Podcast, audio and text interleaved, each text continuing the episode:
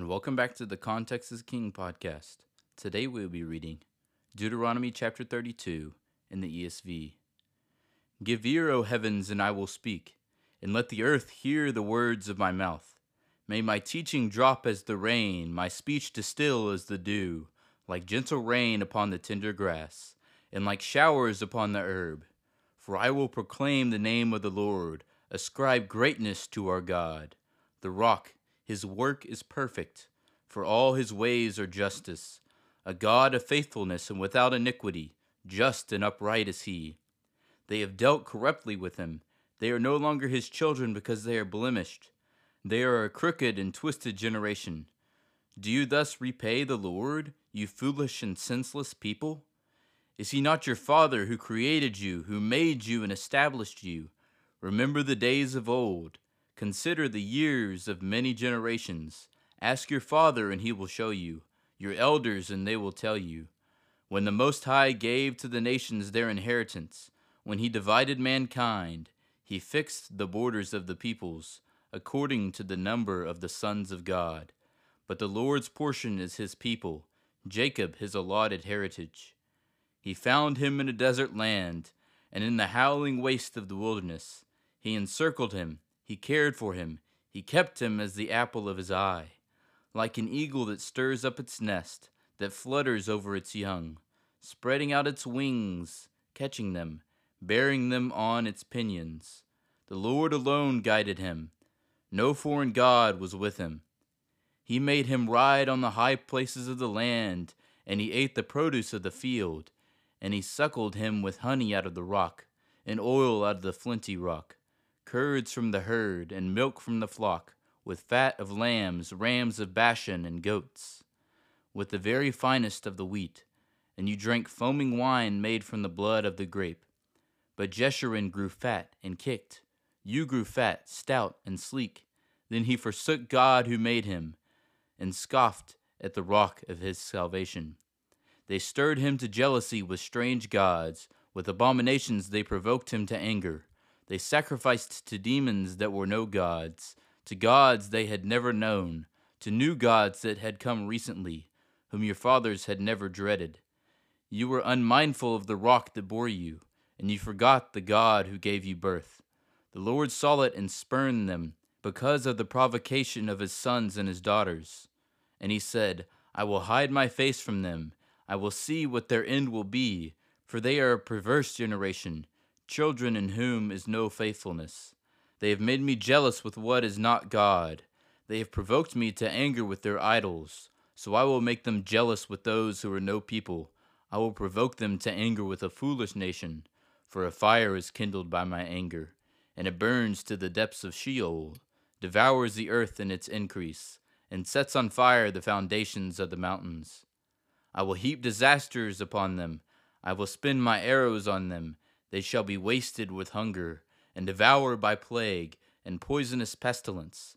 I will send the teeth of beasts against them, with the venom of things that crawl in the dust. Outdoors the sword shall bereave, and indoors terror. For young man and woman alike, the nursing child with the man of gray hairs.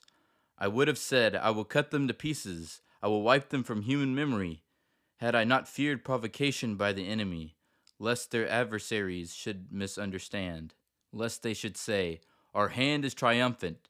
It was not the Lord who did this. For they are a nation void of counsel, and there is no understanding in them.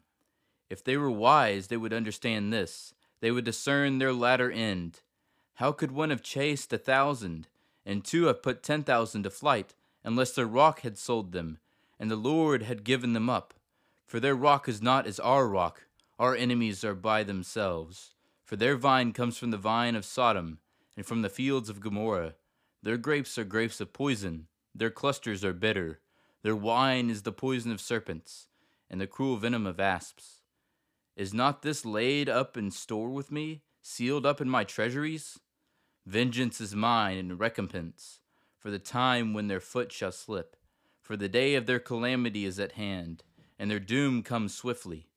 For the Lord will vindicate his people and have compassion on his servants when he sees that their power is gone and there is none remaining, bond or free. Then he will say, Where are their gods, the rock in which they took refuge? Who ate the fat of their sacrifices and drank the wine of their drink offering? Let them rise up and help you. Let them be your protection.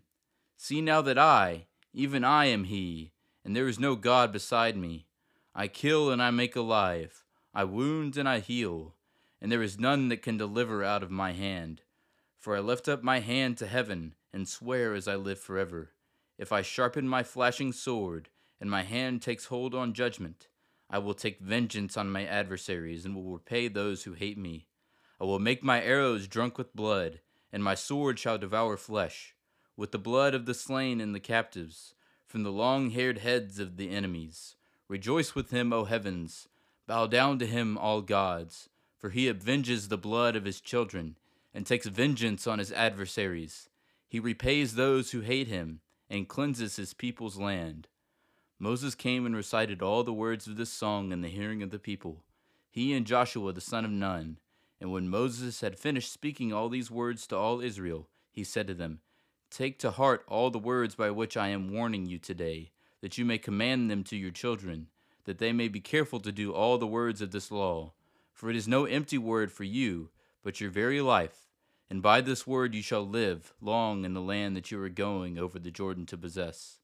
That very day the Lord spoke to Moses Go up this mountain of the Abarim, Mount Nebo, which is in the land of Moab, opposite Jericho, and view the land of Canaan, which I am giving to the people of Israel for possession. And die on the mountain which you go up, and be gathered to your people. Aaron your brother died in Mount Hor and was gathered to his people, because you broke faith with me in the midst of the people of Israel, at the waters of Meribah Kadesh, in the wilderness of Zin, and because you did not treat me as holy in the midst of the people of Israel. For you shall see the land before you, but you shall not go there, into the land that I am giving to the people of Israel. Thank you for listening to the Context is King podcast. Make sure to leave us a review so we can get more people to listen to the Bible. Go follow us on Instagram at Context is King underscore podcast. Cover art is by Shelby Renee Arts. See you tomorrow.